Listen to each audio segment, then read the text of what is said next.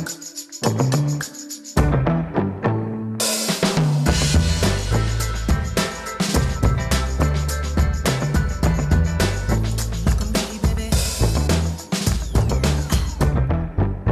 you are listening to Skip Intro. I'm Lee Chui Lin, and in the studio with me today, Ian McNally and Julian Yap. And um, you know, there's no kind way to say this, really. Um, today, our show is about bombs, uh, movies that just did not do well in the cinema. Um, and I think, really, rather than just talk about the ones that likely just didn't do well because the doi. Um, we're going to be talking instead about the movies that didn't do well, and we don't fully understand why, or we just want to talk a little bit about why maybe we love them, you might love them, who knows. Um, Ian, you want to start us off? Yeah, I'm going to start with John Carter, which I know is not an awful lot of love in the room, but when I saw that movie, I think I'd already seen it after everyone said it was awful. I, I hadn't had time to go see it in the cinema. I saw it in a mostly empty cinema and was delighted and thought this isn't that bad a movie and there's no reason for it to deserve the amount of bile it got. Yes, I mean the biggest problem with most of these movies is just more marketing and market research. John Carter was going to be a hard sell because everything that made it unique has been ripped off by everything from Star Wars to Flash Gordon in the hundred plus years since the books were written. So I heard everything bad about it, and I was thinking this is going to be trash. And yet Taylor Kitsch isn't that bad. You've got a big green, um, another green copy of Willem Dafoe, this time with multiple arms, going Dotar Sojat. There's just I didn't know what was going on the whole time. I was able to, you know, there's there's an interesting ish story. Ciarán Hinds is there for some reason. Is James Purefoy is the one who's swishing his cape around a lot in that as well? There's just a weird mix of characters and everything. I was unlike things you'd seen, and it reminded me a little bit of another one that's on the Wikipedia list of biggest uh, bombs, which is um, Jupiter Rising. Rising, ascending. Jupiter I can, I can never get that right. Okay, I just gotta say, no, no, no, it does not. I like, I mean, so I don't feel bilious or hateful towards John Carter. I just feel bored. Right. So like, I started watching it. Um, I I, I didn't make it to the cinema because um, uh, I That's mean, why I didn't make any money. yeah, like. you know it was the, because I still I don't think I ever watched it. But what for for me, what about John Carter was that the trailer was awful. yeah, that's a lot. That happens for a lot of these things. Like Prince of Persia and John Carter, Yeah. I can't separate the two. and the fact that this came out in 2012, so I have memory of it, is crazy because I've just googled this and I don't remember a single thing about Um, it. I watched it and I don't remember a single thing It looks so it. unspectacular. Um, it's it's a little odd. Um, I just found it a slog. Like I I get that there were things to be delighted by. I mean, when you were speaking, Ian, I was like. Yeah. okay. I, yeah, those things occurred. Um, but, but somehow, when I was watching it, I, I didn't feel anything. I, in I fact, think it's long as well, right? it's long and, and there's long bits where you just go through things and and I don't think they made good use of an actor who was at that point in time trying to sort of do the the TV to to movie thing. And Friday Night Lights is so great. Yeah. Um and everything he touched turned to awful rubbish. Uh, he was the battleship and all those things. He just chose. He chose poorly. that's the thing. So I I wanted to like it out of, you know, like hey Riggins, like yeah, you know, I'm going to do this, but nah, I I just could not do it. Um But, but me tying it together with Jupiter Ascending was what you're going on this. So was that like you liked Jupiter Ascending more? No, I than- just think Jupiter Jupiter- Ascending is incredible. Okay, here I we think go. Jupiter So, Ascending yeah. is insane. Like, so Yeah. at, at least I think all the insanity that you saw Yeah. in John Carter that I did not personally get, um, instead, I think you like multiply it by eight Yeah. and you dump it in one movie, and that's Jupiter Ascending. Your planet was seeded by Abrasax industries roughly 100,000 years ago. It's one of the most powerful dynasties in the universe. There are three primary heirs. The oldest is Balem. He's the one that controls this planet and wants you dead. I'm telling you, I'm nobody. You are royalty. that, that's the the reason why like I'm disappointed that these bombed. It would have been okay if they did okay because Hollywood is ridiculously risk averse, and we need more flying dog men on their flying skateboards to rescue you know toilet cleaners movies. That was it bonkers. Was it? It's Sean Bean is in control of the bees. There's like. The entire film is ridiculous. It's so much fun, and it's exactly what you expect from a film by the Wachowski sis- mm. sisters. It makes so much sense. It the fact that that bombed makes no sense to me. The fact that something similar that came out two years ago, which is Valerian and the City of a Thousand Planets with Cara Delevingne and Dane DeHaan, I'm glad that bombed. That was awful. But it lost less than Yeah, it actually had a smaller loss because apparently he pre he made a lot he got a lot of the money from other things up front. I mean, the fact that it was directed by Luc Besson is also not great. Yeah. I mean, you But- wouldn't want to give that money. in that case, it, I mean that's one of those things where I'm, when you're so close to a film, you're seeing it all the time. I'm sure you've written it. You, you're you know even when you're casting and stuff, you're too close to see you know the problems. The number one being. Dane DeHaan and Cara Delevingne have negative chemistry. Mm-hmm. There's literally he's They're supposed to speaking be at each other. he's supposed to be Han Solo, and instead he's like Luke Skywalker's more annoying, younger, squeakier brother. Like it doesn't work at all. And then you have Rihanna, and she doesn't do anything, but she changes into a blob sometimes. It's, Yeah. I mean, I- it's I- so wasted. the world there's a there's a bazaar that they go to that's in another dimension that's visually interesting. Like there's a lot of visual interesting stuff there. It's just the story to tie it all together is. Ugh. So, is Guardians of the Galaxy less weird? I- I'm just thinking, right? Like in hmm. terms of bonkersness, like what what is the outer limit for blockbuster success? I mean, because clearly, I think Jupiter Ascending it's weird because it's like a very strange film that has been put into a blockbuster sized template. Hmm. So it's almost like a much smaller, weirder movie but they made it with a blockbuster budget and then they made it to achieve that kind of like you like explosions right? See? You see? Um, but at the same time like i'm just thinking what is the outer limit of of strange you know that people are kind of willing to to take or that people will, will get bums on seats? Like i don't know. Guardians is weird but it has a history because it's got the comics. But the comics are also like.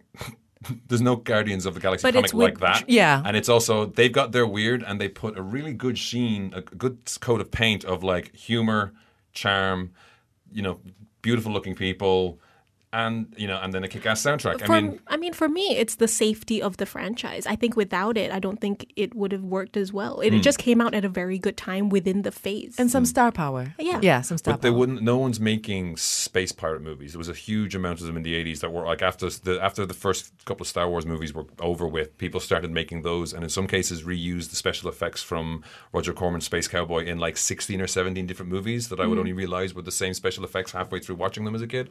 So they stopped making those because they drove that industry into the dirt. I think Guardians of the Galaxy was. I think saying it relies on the comic is a bit giving the comic a lot of leeway because they've never made. I don't think they've ever managed to have a comic go for more than like a year over hmm. the course of like sixty or seventy years.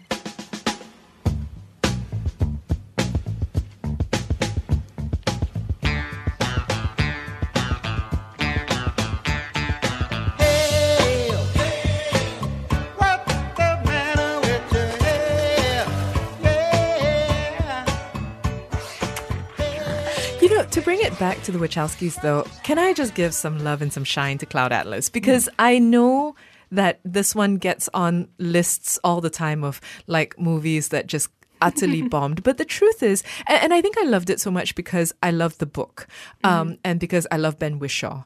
And, you know, I love. I do not love Jim Sturgess. I love Jim Broadbent. I was going to say Jim, and then I, I paused. Um, Which Jim? Yeah, which Jim? Um, I love Jim Broadbent, and you know Tom Hanks is always good, and and so there were all these things about it that I really enjoyed. Um, And then it was And- bonkers as well. yeah, but it makes more sense when you've read the book. Yeah. So because the book is much worse, like much crazier. So Oh, really? yeah, so when you watch the movie, it's like sure, sure, sure, sure. This is structure, sure, sure, sure. so um, I think I think that helps, but. I, I really think that Cloud Atlas is one of those films, and I've said it before, I'll say it again. It benefits from a rewatch. Um, The problem is that it's so off putting to most people that I think it's like you, you never dream of watching it again, but it actually rewards um, multiple rewatches because things make more sense. Uh, you're less discombobulated, uh, you're less thrown off by the weird effects, uh, which show up from time to time. And in the middle of it all, there's like kind of a really beautiful story. It's just told in a in a confusing, very multi-layered way. And yeah, you know, guys, it was it was kind of a good movie. For me, about Cloud Atlas was that I was disappointed because I loved the book so much, and it mm. didn't. It kind of didn't hold up. And But Ben Whishaw is perfect. Ben Whishaw was great, but like the film also has a lot of yellow face in it, and it mm. wasn't, you know, it pulls me out of it. But I remember Cloud Atlas coming out, and you know the marketing for it and all of that, and it was supposed to be this epic, and mm. it fell short of an epic because it deserves an epic. This book. Yeah, we actually haven't addressed the issue of marketing sufficiently. Uh, We're going to come back and talk about that because I think that's a big contributor to all these things. Uh, we're going to continue running down some box office bombs. Uh, let us know what some of yours are, the ones that you are a secret fan of, um, but nobody else seemed to love, and certainly the block, certainly uh, box office didn't show any love whatsoever. WhatsApp us at 018 789 8899. Tweet us at skipintromy. Write us at movies at bfm.my. Break from mediocrity. BFM 89.9.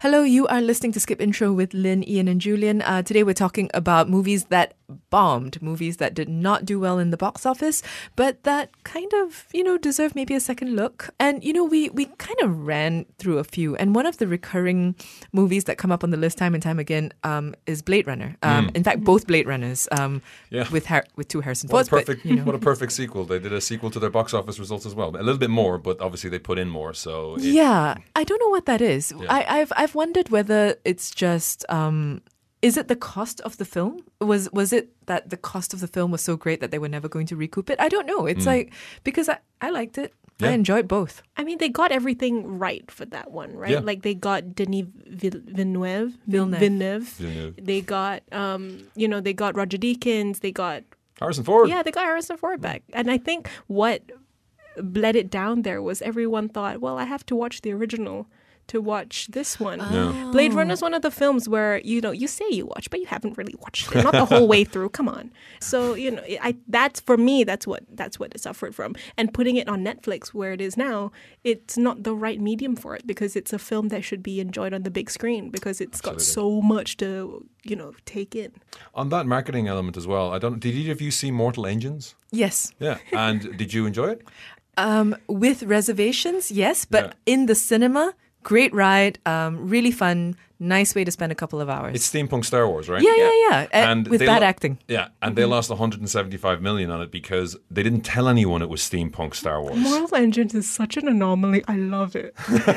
they also didn't tell anyone that. I, I think people might have been. I don't know whether people thought it was Peter Jackson or not. Yeah. Mhm. Because they put his name on the poster, but they weren't clear as to like, oh, what h- his level of involvement in it. I think mm-hmm. people just got misled by that as well. And it speaks to the marketing because for the long, I mean, if we see a trailer a lot, that we're going to see a trailer a lot because we get to the preview movies every week. But I think everyone was complaining about the number of times they'd seen um, London eat that smaller town because that was the only trailer. Didn't tell you Yeah. anything else about the, what the movie was. It was just Peter Jackson speaking at you, telling you, "Hey guys, enjoy my new film, Yeah. Mortal Engines." But I watched it three times in the cinema. It's so, it's so much fun. It's such a good ride, and the fact that it bombed so badly, like, yeah, it's not. It for me, what the problem with Mortal Engines was that it came out at the wrong time. I think it should have come out three years before when steampunk teen you know the hunger the hunger games time when we were having that big um teen rebellion thing that it should have come out then.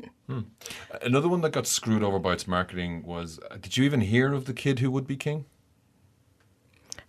there was a kid and he became king. Well, he would be king. yeah, there was a sword. This was uh, directed by Joe Cornish, who he he directed Attack the Block, and he also so he brought the world um, John Boyega. Boyega. He brought the world John Boyega. Um, he also worked on Tintin. He's been he worked on Ant Man with Edgar Wright, so he's been busy not making movies. And this movie looked like BBC, like a, a TV movie promoted to the big screen, and was like, why? And I was going in expecting this guy's going to just ruin it. Because there's like the trailers have the kids in armor, like knight armor, and it looks ropey, Yeah. and everything they do plays into that, and it is one of the sweetest, coolest King Arthur movies you can watch. And they have like rules for why the parents can't get involved. And mm-hmm. Patrick Stewart's there for often bits of time to be Merlin. The kid who plays the, the camouflage version of Merlin is absolutely fantastic at everything he does, and the movie completely won me over. But that advertising campaign just made it look awful. it looked like a 2019 attempt at doing spy kids again yeah, it looked That's like a movie that would go on Disney Channel. Yeah. One of my favorites that uh, was a big bomb when it came out was Sinbad, Legend of the Seven Seas. This It's film. animated. Yeah, the animated Oh. one. This film bombed so badly because it just came out at a time that uh, we were moving towards 3D animation. So Shrek was coming out. Shrek almost ruined DreamWorks Animation Studios because kids wanted to see, um, you know, 3D animation. So this traditionally animated, beautiful film hardly made any money and almost bankrupted the entire studio. And It was I mean, animated they're, Heaven's Gate. yeah, they're fine now, but like, oof. A lot of these films have gotten a following and a lot of love after. Um, one of my favorite animation films of all time is Atlantis from Mm-hmm. Disney. That one did horribly. Do you guys remember The Road to El Dorado? Yes. Yes. I It, love that it movie. does Oh, really really? well, but it's so celebrated and loved online. Yeah. Because of, you know, the kids who did manage to catch it in cinemas and are now adults. So now we're watching it all the time. One that I was completely. The marketing seemed to be on uh, on target. The cast, the soundtrack, everything seemed to be going its way, and I got to see it early. And then it never came to Malaysia. It was Scott Pilgrim versus the World. If we're gonna date, you may have to defeat my seven evil exes. You have seven evil ex-boyfriends, Seven evil exes, yes. and I have to fight Defeat. defeat your seven evil exes if we're going to continue to date. Pretty much. So what you're saying right now is we are dating? Uh I guess. Cool. This movie did not do well in cinemas to the point that it didn't come out here. I was so hyped because I got lucky enough to see it at Comic Con in 2010 and it was like, I can't wait for everyone to see this movie. And then no one got to see that movie. And I'm still bitter to this day because I just think that film is visually spectacular. I don't think there's any boring moments. The soundtrack, the music's brilliant, but just the visual tying together of like a video game aesthetic and a stoner rock band and everything else just works perfectly for me. Brie Larson's performance in that is incredible. Yeah. I mean, Brandon that's- Routh is incredible that's in the song that that. introduced me to Metric, and also her performance of Black Sheep is fantastic. And it's just, you know, and it's a it's a good message as well. You know, the power of love doesn't save Scott; it's the power of self belief, I think, right, or self respect. And you know, it's it's a really great movie, but I can also see why it wouldn't do that well. Hmm. A- a- As in, this is what I'm saying. Like, I think that as audience members, we're just really capricious, you guys. Like, hmm. it's really impossible to predict what it is that you're gonna like hmm. because, um, in theory, there's lots of stuff there. It's like there's a teenager thing, there's a love of life thing, there's a it's funny, evil exes, like all of it's kind of whimsical but not too much. Yeah. Um, it's got music but not too much. It's got a very believable sort of dweeb as you know the hero. Like like all of it should work. Um, and yet I think it just takes it over the edge with like the visual styles, um, with the fact that it's like uh, it's like comic book style, but then people aren't familiar with the comic book, so they don't get why it's being told this way. It's really weird. I don't know what the weird trigger is that turns people off, but it clearly exists. Because even even the editing in that movie is so fast paced, and you know. Older people will complain about, oh, the editing on movies today is too fast paced, and even that didn't win people over. And even the, the trailer had a song by uh, Prodigy, "Evil Must Die," and even that was perfectly timed to that trailer, and was like, "This looks like a musical; it's going to be great." And even that didn't get bums on seats. I think as an audience member, being bombarded with a lot of content a lot of the time, you get a trailer for a film and it comes out two or three months before. There's a lot of hype, you know, it gets a hashtag, whatever. Mm. But the second, the there's a second trailer, then there's a third trailer, and there's a final trailer, and we're getting teaser trailers six months before as well, and wh- mm. where it's just a glass slipper. So it's like how many times it's you know repetitive, and the excitement for it's gone because by that time, ten films in the mean have come out in the meantime. If you think about a comedy, five other comedies have come out in the meantime. So how are we how are we supposed to keep up?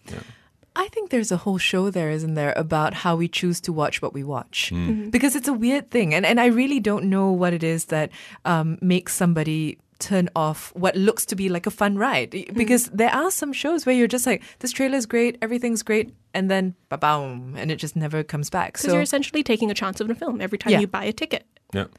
what have been some of your favorites that haven't done well in the box office where you were like just so sure that this is going to work, you guys, and then it just really didn't? Um, WhatsApp us at 018 789 8899. Tweet us at skipintromy. Write us at movies at bfm.my.